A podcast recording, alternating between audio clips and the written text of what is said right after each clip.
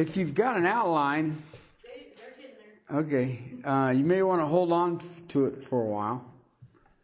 Um, let me see if I can explain this to you. Um, we have another church that wants to uh, use our building. Um, they're kind of, I think they're about a year and a half old. Um, I've met with the pastor and their leadership. Uh, myself and Matt both have met with them, and they would like to take Saturday nights.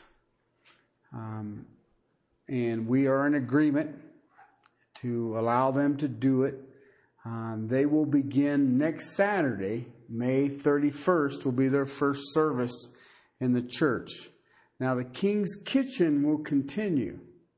Um, they have some access to some other people that they believe may be interested. Uh, I think uh, Stephanie and uh, Amy met with the Women's Crisis Center, and they may be interested in sending us some people uh, that we can help out. Um, so the King's Kitchen will stay at the same time, uh, and then the evening service will be um, Brian Risky's church. Okay. Um, I still would like to go through and finish the scriptures uh, in technically seven years. Um, but right now, what we're going to do is probably take a three month break between Memorial Weekend and Labor Day weekend, and then we will pick it up again probably on Wednesday nights. Uh, we are studying First Timothy on Wednesday nights, and I will move that to Sunday nights. So is everybody completely confused yet? then I didn't do it right because it seems confusing to me. uh, but that's my tentative plans right now. Uh, so starting, this will be our last uh, time in Levites and Leviticus uh, for three months. And then uh, we'll pick it up right where we left off.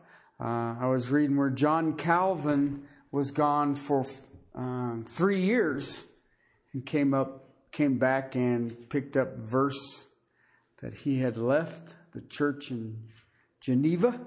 Uh, and I think if he can do it in six years, I can put a bookmark in my Bible and do it in three months. Uh, so uh, next Sunday, um, what is the name of the church, Stephanie? Cornerstone. Cornerstone. I keep thinking Crossroads.